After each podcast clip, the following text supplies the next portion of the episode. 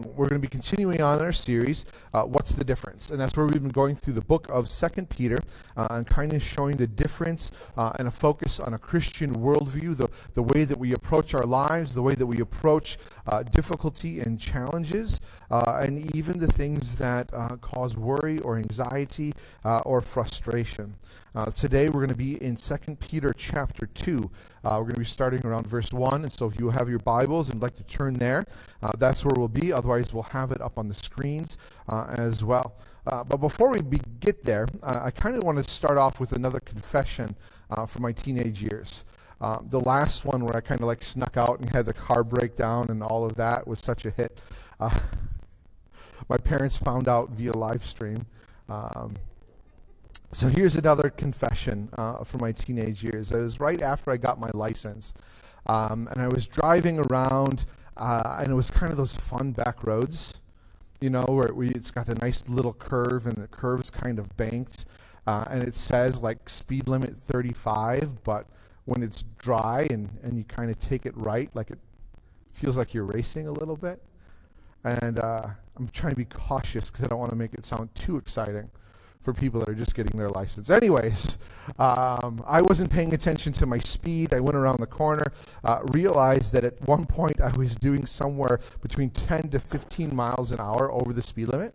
And I'm like, oh no.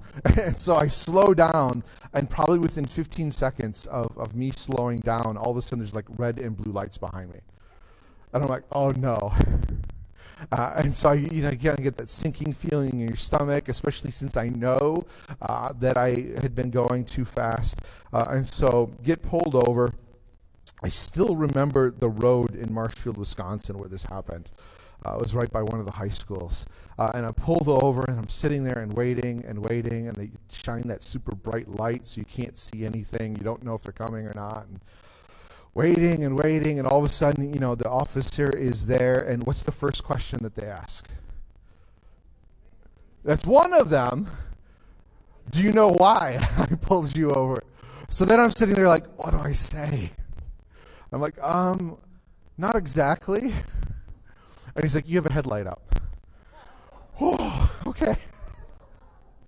And so I was pulled over because of a headlight out, and for some reason, uh, they didn't catch me on their radar at my speed. Uh, it was one of those, you know, kind of dodging a bullet while sweating bullets kind of thing. Uh, but then there's other situations uh, where there's no police officer, uh, and you really wish that there would be one. You know, where you're cut off in traffic, or, or somebody uh, is just driving rudely. The other day, I was driving along the interstate, and I heard the motorcycles before I saw them.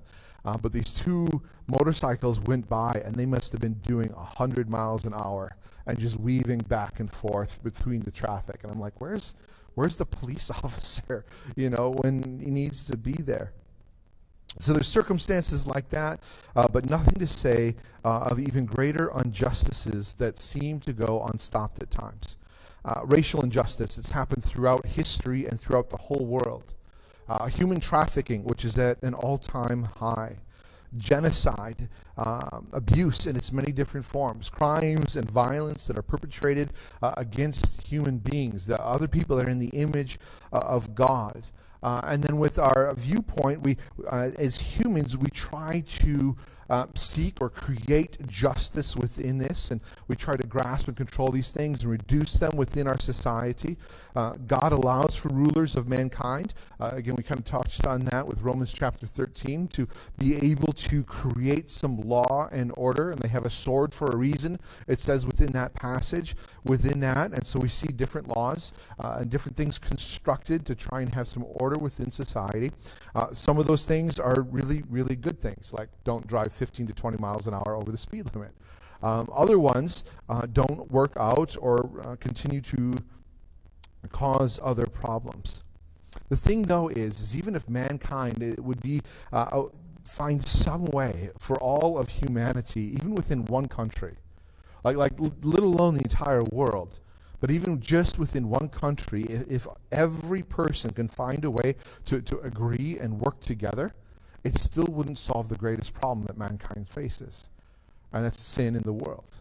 Sin being the thing that causes people to make the decisions that they make, that causes these tragedies uh, against others. Uh, and we're going to look at some of that today and the justice uh, that God will bring in that. But before we get into 2 Peter chapter 2, let's pray. Father, we come before you this morning. Uh, thankful for your holy word.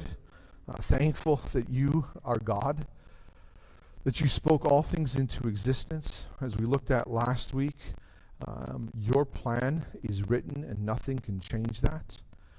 Uh, that in your sovereignty, uh, and your will, all things come to pass, and your promises will never fail. And we find hope and rescue in that. Lord, as we contemplate and consider uh, the darkness in this world, or uh, the lack of hope, or even us just trying in our best efforts as humans to try and fix problems, uh, we admit uh, that they're all imperfect attempts um, that are trying to even create control for ourselves sometimes instead of submitting to your perfect plan. Uh, and so, Lord, we come and we pray that your Holy Spirit would work within us, uh, that you would guide uh, my words to the gospel and to the hope of Jesus Christ uh, in our hearts to trust you regardless of what may come through the rest of this year and the years to come. We pray this in Jesus' name. Amen. All right, so we're going to start off in verse 1. Uh, again, two weeks ago, uh, Jesse Matthews from the Bayview campus came and he preached on this. Uh, and so if you didn't uh, hear that and some of these verses uh, pique your interest, you can go back two weeks online and follow along uh, with his teaching on this. But starting in verse 1, just kind of set the context for today. Uh, it says, There were indeed false prophets uh, among the people. Uh, and so it's talking about throughout the, the history of God revealing himself to people, there was false prophets who would then try and gain power or control for themselves and lead people to follow them and away from God. Uh, just as there will be false teachers among you, meaning in our day, after Jesus Christ walked on the earth till now and continuing until he comes again. They will bring in destructive heresies, even denying the master who bought them, and will bring swift destruction on themselves. Many will follow their depraved ways, and the way of truth will be maligned because of them. They will exploit you in their greed with made up stories. Uh, and so, again, this is just kind of bringing out those false teachers. Uh, the way of truth will be maligned. Uh, it's that idea of here's God and his direction for us, it's his intent for humanity and mankind to, to live in a certain way and following after him. Uh, and then false teaching will actually cause society to look at God's plan and say, that's actually terrible. That's not progressive. It's not changing. It's not adapting as humankind. In other words, it's not where we would like to go and create our own design and our own plan.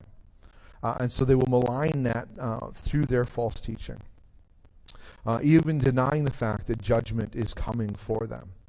Uh, and we kind of talked about that uh, two weeks ago. But in this idea, this, this judgment is not just reserved for false, te- false teachers. Uh, we go through the rest of Second Peter, uh, and we'll just go through some of these. Verse 10, uh, it says that it's especially for those that follow the polluting desires of the flesh and despise authority. Verse 12, for those that slander what they do not understand. Verse 13, those that consider it a pleasure to carouse in broad daylight their spots and blemishes, delighting in their deceptions while they feast with you. They have eyes full of adultery that never stop looking for sin. They seduce unstable people and have hearts trained in greed. Uttering boastful, empty words, they seduce with fleshly desires and debauchery. People have barely escaped from those who live in error. They promise them freedom but they themselves are slaves of corruption. In context, throughout the rest of Scripture, we see that this is anyone who is outside uh, of a saving relationship with Jesus Christ as Lord and Savior. It is simply a pursuit after our own kingdoms, our own desires, wanting control for ourselves, which is the initial sin of Adam and Eve, where they ate from the tree of the knowledge of good and evil, saying, We want to determine for ourselves what is good and what is evil. We don't want to just trust what God reveals to us. And so, anyone outside of that saving relationship is in rebellion to the creator of the universe and in denial of his true existence. I say true existence specifically because we'll have people that, that want to pursue after their own kingdom, to, to create their, their own sense of rule and law within their lives and determine for themselves what is right and wrong, to, to look at the Word of God that was breathed out and inspired by the Holy Spirit and to say, you know what? This makes really, really good sense. Uh, but this part over here, I just don't feel is right. And you know what? It seems more right to me to do something else. Instead of following what God breathed out to give, they create that. And so they may even acknowledge that God exists, but they're not acknowledging his true existence as Lord, as Savior, as the living Word itself. Jesus Christ is called the Word. It is a denial of that, and it's a creation uh, of a false gospel where Jesus Christ is now created based on our own desires, our own whims, and what we feel comfortable with, instead of a full submission uh, to a reigning King and Lord who has done everything for us to rescue us from ourselves. This passage in Peter uh, is a heavy one as he continues to go on to show the consequences of rebellion against God. 2 Peter uh, chapter 2 verse 4 it as if God did not spare the angels who sinned but cast them into hell and delivered them into chains of utter darkness to be kept for judgment. So this is the first point that he makes out of like three different points and we'll, we'll get to all of those. But but just reading this for if God didn't spare the angels who sinned, but cast them into hell, and then delivered them in chains of utter darkness to be kept for judgment. Uh, what is this talking about?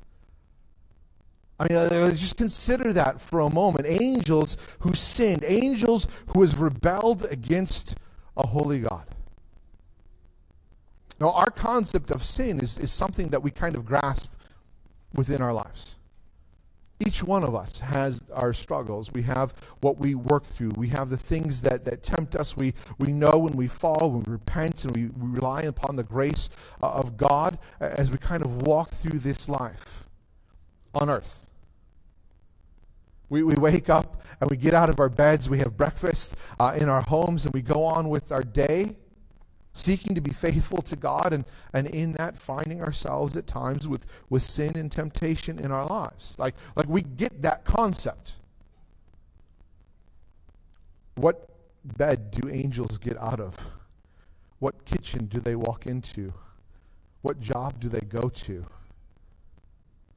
They don't face sin and temptation the same way that we do.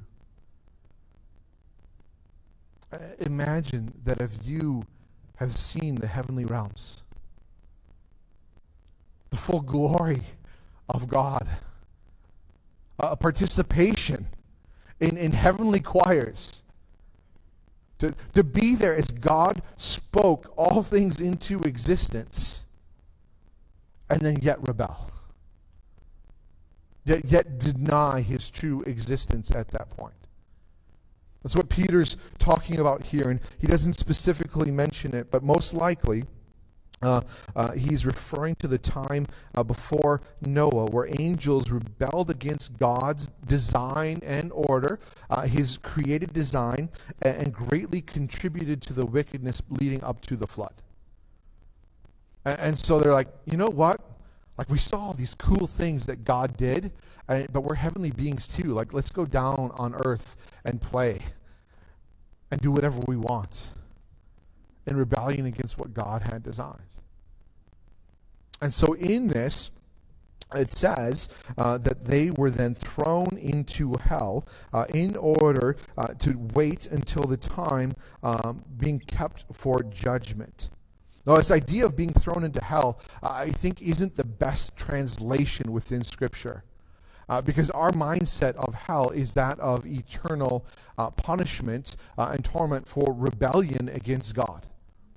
And yet it says that they were thrown uh, into hell here in order to be kept for the time of judgment that then results in that ongoing eternal punishment against the rebellion of a holy God. And, and so, here within the Greek, this word for hell here uh, is the Greek word Tartarus. It's different than the usual word uh, that's meant uh, for Gehenna. And so, uh, again, this is not an understanding of they were thrown in a place of eternal punishment for their sins in order to wait for a judgment and then continue on in this place. Um, our understanding of this uh, isn't exact. Uh, and I wish we understood more, and maybe someday we will. But what's clear here is that heavenly beings who had seen the glory of God still rebelled, and they are now being restrained in a place uh, of darkness as they wait for this time of judgment. Angels that never knew the difficulties that we face uh, as humans. They never had the temptations that we had. Then, for ourselves, if, if God would do this for angels, what would he do for humans? Peter continues on in chapter 2, verse 5. He says, uh, So he's talking about angels uh, being ca- chains of utter gloom for uh, judgment. Verse 5 If he didn't spare the ancient world, so again, this is referring to the flood, but protected Noah, a preacher of righteousness, and seven others when he brought the flood on the world of the ungodly, if he reduced the cities of Sodom and Gomorrah to ashes and condemn them to extinction, making them an example of what is coming to the ungodly. And if he rescued righteous Lot, who was distressed by the depraved behavior of the immoral, for as that righteous man lived among them day by day, his righteous soul was tormented by the lawless deeds he saw and heard. Then the Lord knows how to rescue the godly from trials and to keep the unrighteous under punishment for the day of judgment. This is something heavy for us to consider. And, and, I think we need to contemplate this because he's saying that these things are an example of what is coming for the ungodly. As Christians, we live on this world. And, and like Lot, who says, living among them day by day, his righteous soul is tormented by the lawless deeds he sees and he heard. This is us. In our day to day, as we look at news and we hear tragedy after tragedy, we hear uh, of abuse.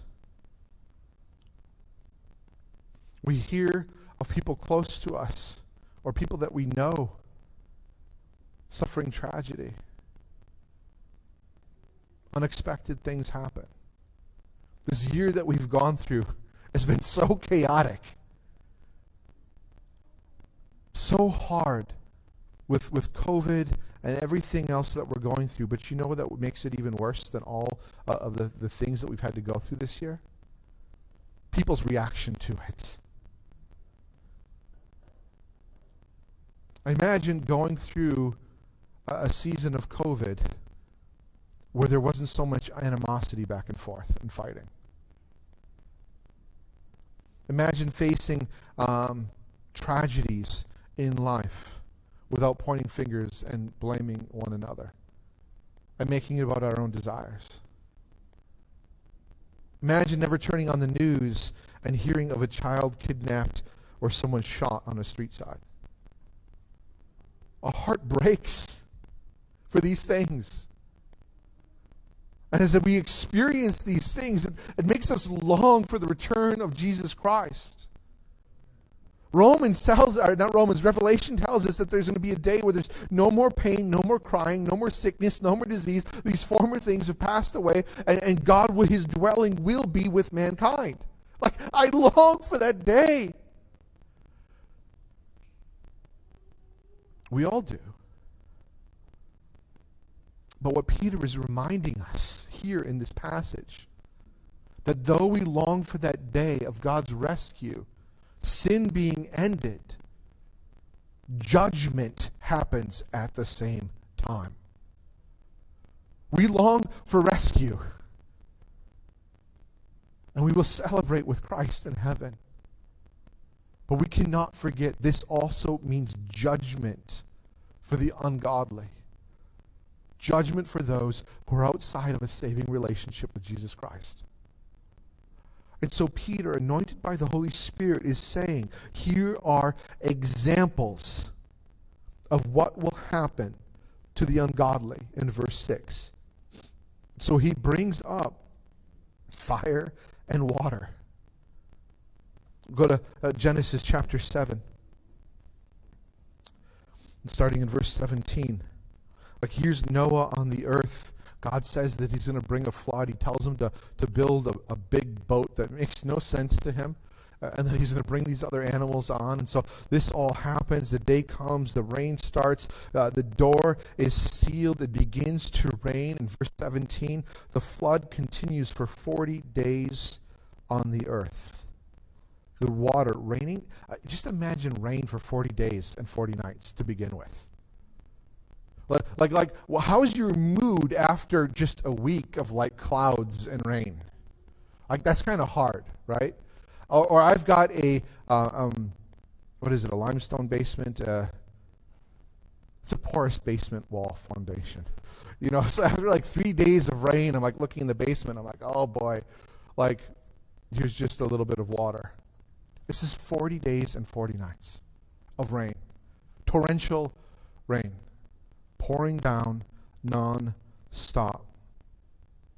Just imagine sitting there and wondering, like, is this going to end?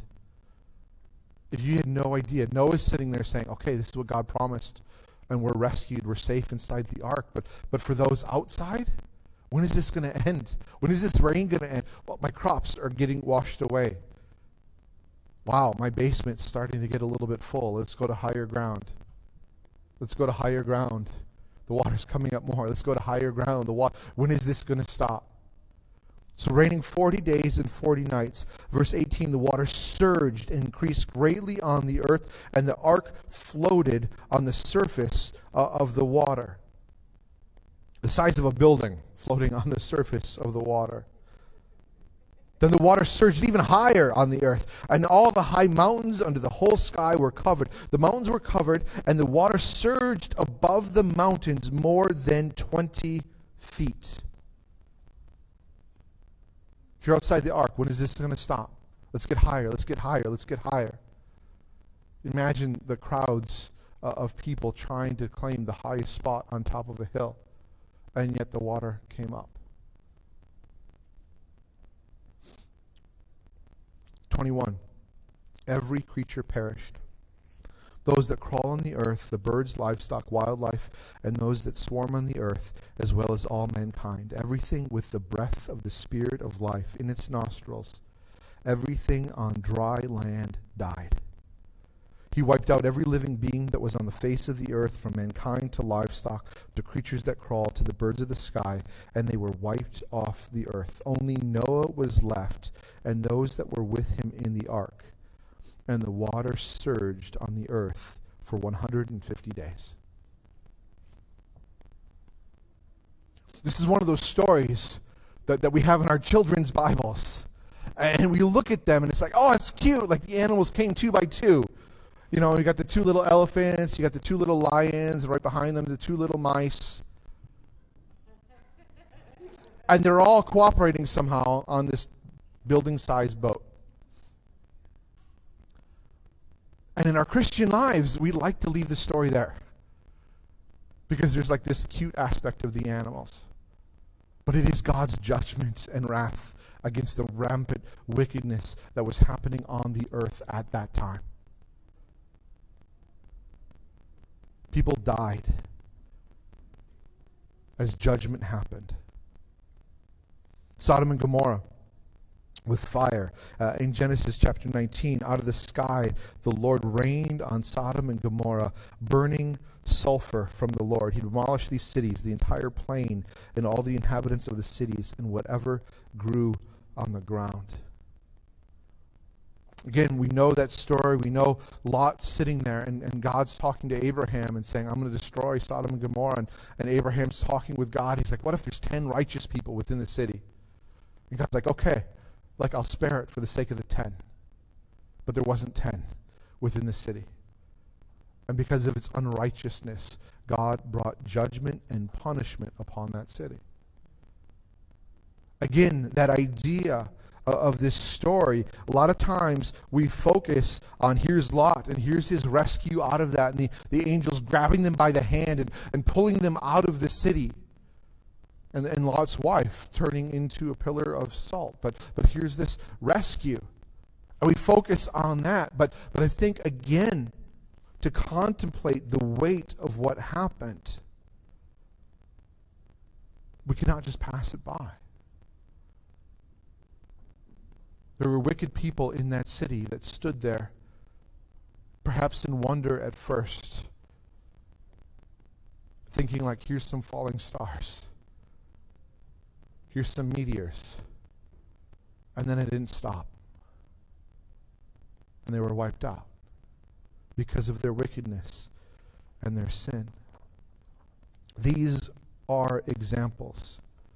The Holy Spirit inspired Peter to bring up these two events specifically to say these are examples of God's judgment for those that rebel against Him, for those that insist on their own way, for those that insist that it's my own goodness that will save me, and deny that we need to have Jesus Christ as Lord. These are simply examples. And we cannot forget that they're temporary. The city was wiped out. These people that were wicked died. But yet there is an eternal judgment and an eternal punishment that is told to us in Scripture that is coming for those who are wicked. Jesus himself talked about it. He's, he's saying, okay, when you're tempted by sin, it's, it's better for you to cut off your hand than to go to hell. Now, this is one of those things that we don't like to reflect on. I grew up as a Jehovah's Witness, uh, and the Jehovah's Witnesses uh, believe in um, something called uh, annihilationism, which, which simply means uh, that if you're wicked, when judgment comes, you will just cease to exist. Like, like you'll die, and because you're wicked, you won't be conscious of anything else ever after beyond that for, for all of eternity. So, why does Jesus say that it's better for you to rip your own eye out of your skull than to cease to exist? Uh, logic makes absolutely no sense. We can't imagine. Absolutely, we can't imagine. There's scriptures within Revelation uh, that talk uh, about some idea of what it will be like. But there is a coming day of judgment and destruction of the wicked with eternal punishment. And God Himself, as Jesus on the earth, warned us and then provided the way of hope through Him. That it's not by our own actions, it's not by our own good deeds, our, our, our ability to avoid sin that will earn our way into heaven. But rather, it was through His life, His actions, His perfect love, willingly given up on the cross in order to pay for our sins, to bear the wrath of God against those sins, even though He did not deserve it in any way but to do it in our place that we might find forgiveness for our own sins and a newness of life by the Holy Spirit. If we submit to Him uh, through repentance and through looking to Him as our Lord and Savior. This hope was also reflected in our passage. Again, our passage is talking about the flood uh, and Sodom and Gomorrah and how those are examples for those that are ungodly, but also through this are examples of those who were saved. We have Noah and his family who were righteous and loved God and trusted Him totally. God says, I'm going to bring a flood. What's a flood? You don't know what that means. But God says, I want you to trust me and I want you to build this giant boat and I'll save you. And so Noah, for, for, for 120 plus years, worked on this and warned those around him of what was coming, and they all ridiculed him and denied it. So, how was Noah saved? Was it because of his own goodness? By his own actions? Absolutely not. It was because of God's design and plans for a boat that would survive the flood that was to come. And it was his warning and direction that saved Noah and his family. We look to Lot. Lot and his family. Again, they're in this position of living within this ungodly city that God's saying, I'm bringing judgment upon them. How did Lot and his family escape? Did they sit there and say, you know what, this is a pretty bad neighborhood to live in? Uh, why don't we pack up and, and move out? And God's plan was like, yeah, well, once uh, Lot's out of the way, uh, then I'll bring destruction.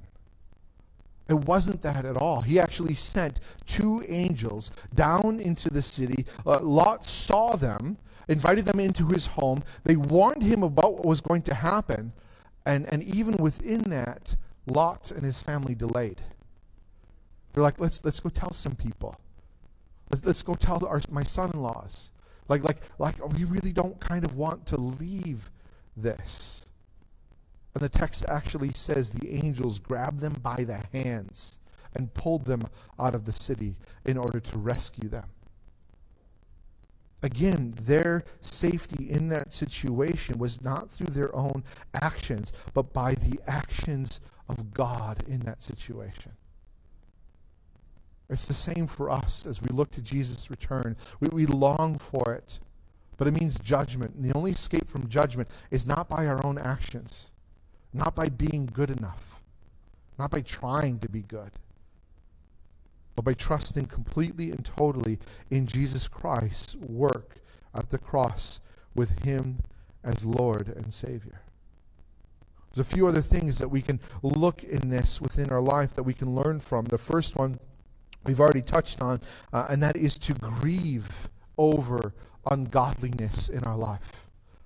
Not to turn a blind eye towards it, to pretend as though it's not happening, but, but allow it to grieve our hearts.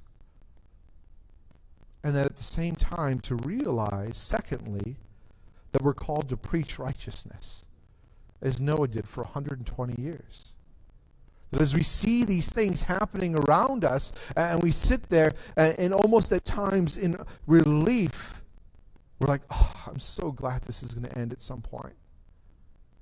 And, and, and, you know, we'll, we'll live here until God's timing, and, and we're just glad that this won't be like this forever. There's a sense of relief to that, but it also should be a motivation to us as we see those still in darkness around us to say, there is hope, there is rescue. It is through Jesus Christ and Jesus Christ alone. Turn to Him, pursue Him, find rescue in Him. And so we preach as Noah did, even though there may be no response. Noah did it for 120 years, and it was just him and his family on the boat. Jesus says this in Matthew chapter 10. Uh, he, uh, he, gives the 12 uh, in verse 5. He says, He's going to give the 12, giving them instructions. He's going to send them out, uh, go out to the cities around and proclaim uh, the good news, the gospel. And so they went out to do that. But he also said in verse 14, If anyone does not welcome you, or listen to your words, shake the dust off your feet when you leave that house or town. Truly, I tell you, it will be more tolerable on the day of judgment for the land of Sodom and Gomorrah than for that town. Because they were warned in a way of the gospel and Jesus Christ and the forgiveness of sins. And so we need to preach righteousness. We need to share the hope that we have. We do that by following the leading of the Holy Spirit and taking the, the opportunities that He gives to us. Doesn't mean that we're constantly taking a Bible around with us, trying to bash people up outside the head. But rather, as God brings these opportunities, to be faithful in boldness to share our faith to be faithful in boldness just to, to offer to pray for somebody and then share our hope and the faith that we have in Jesus Christ. They, they may or may not listen to us in that moment. And again, that's not our fault, but it's how they're responding to God's call on their lives. And it's our hope that, that seeds are planted. Just this last week, I got a letter um, at home, and it was from my parents. Uh, so I'd grown up a Jehovah's Witness. They had been Jehovah's Witnesses. And uh, just over the last months, uh, through this whole thing with COVID, they've been kind of watching online, uh, enjoying the, the prayer things. Um, after they left the witnesses, uh, which many witnesses do, they just really don't go anywhere because then it's kind of hard. Like, once you've been part of a cult that deceived you, then how do you like determine what's right and true and, and real? But I get a letter from my parents um, a week ago. Hold on a second.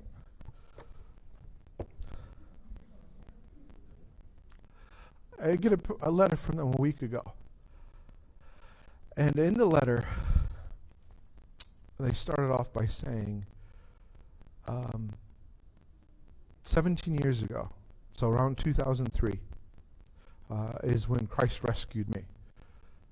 I found salvation through him.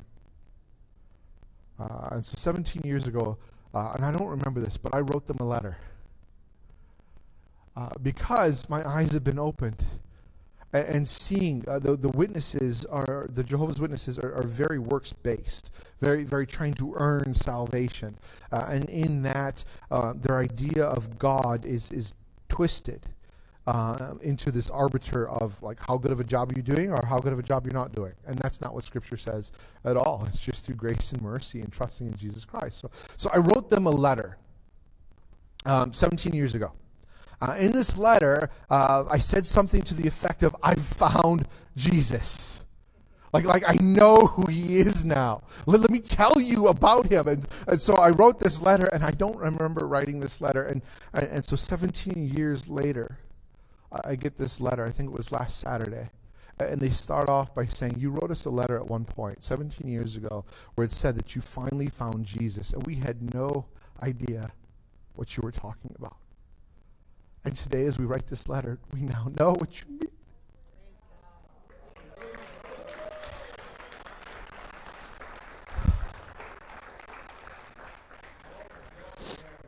And so, that's why I needed this up here.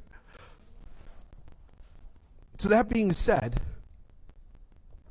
God just calls us to reflect Him. He just calls us to share because of love, because of knowing what's coming. And we cannot control how people respond in any way. There's no guarantee that my parents would respond and follow after Christ. But knowing this warning of what's coming, I had to say, I found Jesus. I want you to know him the way that he's revealed himself to me. And I share this story also because it was 17 years. That was a long time. And I'm rejoicing now, but it was a hard 17 years at times. We never know. We never know how long it will take. We pray that it will be a response in the moment to the glory of Christ as Savior. Could be 17 years. And unfortunately, it could be never. And if it's never, the end result is judgment. Romans tells us that no one will be with an excuse before Christ on the throne. And so we're called to share. As we're called to share, we're also told that we need to rest in the salvation of the Lord, whatever may come. Noah was persecuted as he was sharing the gospel, as he was preparing, and his actions of building this giant boat made no sense to his neighbors and the people in his community. And no doubt they mocked him and ridiculed him. But he was faithful to continue to preach righteousness despite of that persecution. We can rest in the salvation of the Lord uh, when there's lawless action.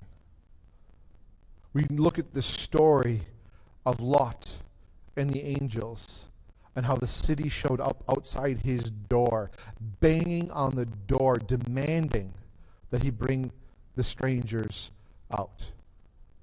And he was surrounded by lawless action, but trusted in the salvation of the Lord. We ourselves are told by Christ that as his coming gets closer and closer, there will be uh, the love of the many will be reduced, and we will see persecution, and we will see lawlessness increase. This leads up to the judgment of Christ against wickedness. The situation that we live in in 2020 is no different than the situation that Lot lived in or that Noah lived in. But we have the hope and the knowledge of the rescue of Jesus Christ. Scripture tells us how he will come. The angels, as they were standing there, and all of his disciples, when Jesus was taken up into heaven after his resurrection, it said that the group was sitting there uh, and looking up into the heavens. Uh, and I can just imagine them kind of slack jawed as they're talking to Jesus, and all of a sudden he's like lifted up, and I just and, and just like watching until you can't see him anymore. And all of a sudden, an angel was standing next to them. He's like, What are you guys doing? He's going to return the same way that he came. Now, now go and do what he told you to do. So we look at the lawlessness of this world. We look at the sin uh, and the darkness that's in this world. We look at the persecution that our brothers and sisters are facing in parts of the world that we do not know yet. We know that persecution is coming, but yet we are told that rescue is coming as Jesus will split the sky. Says it will be unrolled as a scroll, and that the army of heaven will be behind him as he comes to conquer sin and death ultimately. And all he asks us to do is repent of our sins to trust Him as Lord, and then dare to serve Him as His story of rescue and justice unfolds. And we are the church of this day and age. Let's pray. Father, we come before you this morning with the weight of this passage and the truth of what judgment means. We do not fully comprehend what all of eternity will be like for those who do not follow after you. But we have these examples that we can imagine of a flood so great that nothing can survive without your rescue. Of a city being burned to ash. And yet, knowing these things, we know that you are good and that your justice is perfect, and that your love is complete. We confess that your ways are higher than our ways, that some of these things may not make sense to us, but we also choose to trust you, for you are the creator of everything. And we just thank you for the rescue that you have brought to us. Lord, I ask that you guide us as being the church in this time. That we would not be distracted by things of this world, that we would not water down our life by pursuing after temporary things. But that, Lord, we knowing the hope of Jesus Christ, that we would proclaim him, that we would truly live as ambassadors in these days trusting you, whatever may come, but also, as Paul said, recognizing the judgment, no longer recognizing anyone simply according to the flesh, simply according to existence on this earth, but in the reality and light of eternity of either rescue or damnation. Grant us boldness. And as we walk in boldness, we trust you to move in power. I pray this in Jesus' name. Amen. We're going to go in.